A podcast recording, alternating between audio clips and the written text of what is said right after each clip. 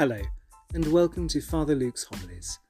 This homily was preached in the Catholic parish of Brandon and Mildenhall for the 33rd Sunday in Ordinary Time, Year A. I pray that this homily is of some use to you. God bless you.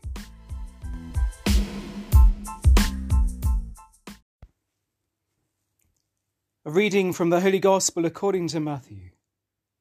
Jesus spoke this parable to his disciples. The kingdom of heaven is like a man on his way abroad who summoned his servants and entrusted his property to them. To one he gave five talents, to another two, to a third one, each in proportion to his ability. Then he set out. The man who had received the five talents promptly went and traded with them and made five more. The man who had received two made two more in the same way, but the man who had received one went off and dug a hole in the ground and hid his master's money. Now, a long time after, the master of those servants came back and went through his accounts with them. The man who had received the five talents came forward, bringing five more. Sir, he said, you entrusted me with five talents. Here are five more that I have made. His master said to him, Well done, good and faithful servant. You have shown you can be faithful in small things. I will trust you with greater come and join in your master's happiness. Next, the man with the two talents came forward. Sir, he said, you entrusted me with two talents. Here are two more that I have made. His master said to him, Well done, good and faithful servant. You have shown you can be faithful in small things. I will trust you with greater. Come and join in your master's happiness. Last came forward the man who had one talent. Sir, said he, I heard you were a hard man, reaping where you have not sown, and gathering where you have not scattered. So I was afraid, and I went off and hid your talent in the ground. Here it is, it was yours, you have it back. But his master answered him, You wicked and lazy servant. So you knew that I reap where I have not sown, and gather where I have not scattered. Well then, you should have deposited my money with the bankers, and on my return I would have recovered my capital with interest. So now, take the talent from him and give it to the man who has five talents. For to everyone who has will be given more, and he will have more than enough. But from the man who has not, even what he has will be taken away. As for this good for nothing servant, throw him out into the dark, where there'll be weeping and grinding of teeth. The Gospel of the Lord. Praise to you, Lord Jesus Christ. If much is given to us, then much is expected of us. I imagine that we are all very familiar with the idea of stewardship, the quest for sustainable energy, the everyday experience of recycling, the meetings at high levels of government to help reduce carbon emissions are all part and parcel of our 21st century landscape.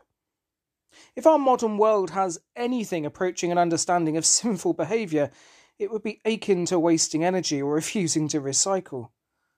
Society might not always have the balance right, but the principle has merit. Indeed, the principle of stewardship is deeply Christian.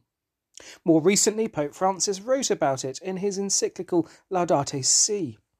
And in fact, this idea is firmly embedded in the first chapters of our Bible, Genesis, if we recall the creation stories from our catechism days, uh, we will remember how God, after having made all things and pronouncing them good, gives them to humankind to care for them. Now, in today's Gospel, Jesus links stewardship of God's gifts with the kingdom of God. And there is an urgency to Jesus' words. It's significant that he says, The kingdom of heaven is like, and then tells the tale, or the parable even, of the talents. Now remember, the kingdom of God is not something for the future only. To be a disciple of Jesus, to be a, a, Catholic and a Christian, means that we live in the kingdom now. In heaven, yes, will be the fullness of the kingdom of heaven, but kingdom living begins today. Right now, in 2020 pandemic ridden England, we are called to live as members of God's kingdom, to love as members of God's kingdom, to behave in a way that members of God's kingdom are called to behave. Now, this doesn't mean that we won't make mistakes. This doesn't mean we will not sin. This doesn't mean we have to be perfect. Who is? What it does mean, though, is that we have to seriously and actively engage with the good news of Jesus Christ. It means that we have to strive to live for Him and His kingdom with everything we have and put our good gifts at the service of God's kingdom. Despite the pandemic, we are blessed with so much, both as individuals and as a nation. It's so easy at this time of isolation and turmoil to, to fail to see the good things that we have been given. Life can be hard, sure it can. But we are fortunate to be living here and now and facing this pandemic from the comfort of our technologically rich society. We have things that people who are suffering in poorer parts of the world can only dream of. We enjoy food, shelter, decent technology, time, hobbies, family, friends. We have people who care for us and people we care about. Life itself is a gift.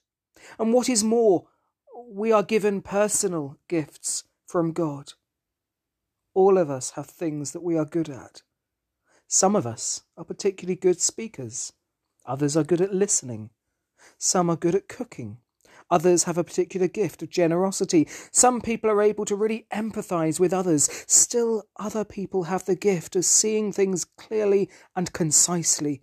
There are probably as many gifts as there are people. Much is given to us, and much is expected. So the question is, brothers and sisters, what do we do with all the gifts, both material and spiritual, that we have been given? How much do we take for granted the gift of our home, our family, our food, our planet? Furthermore, do we use all that has been given to us to build God's kingdom? Is it possible for people to recognize the presence of God's kingdom in us, bursting through us by the way we care for and use what has been given to us. You see, we have a choice. The one talent servant was condemned for fearful inactivity. He didn't do anything at all, he couldn't be bothered.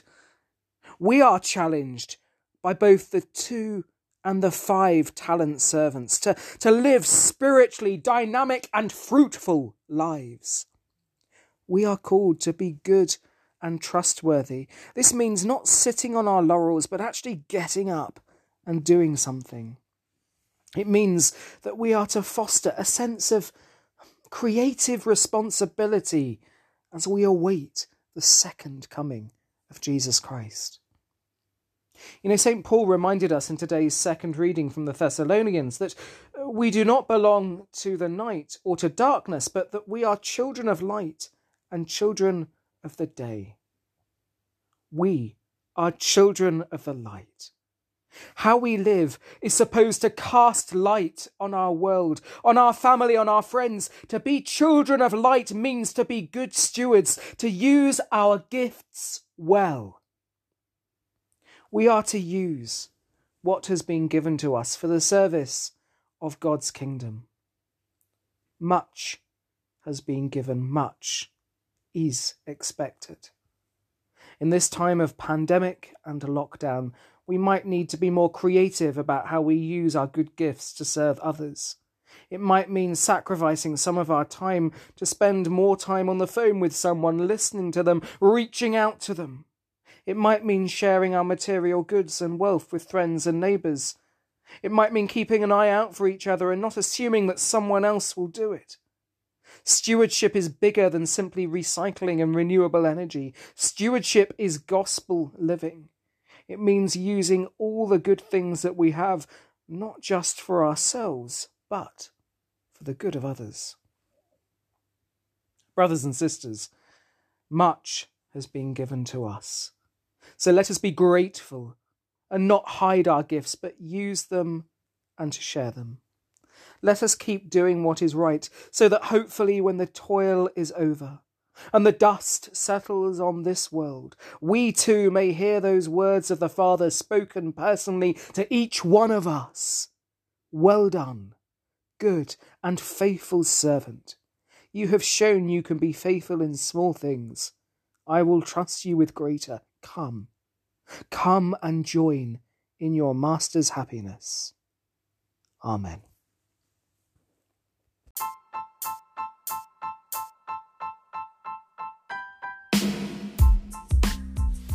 Thank you for listening to my homily podcast.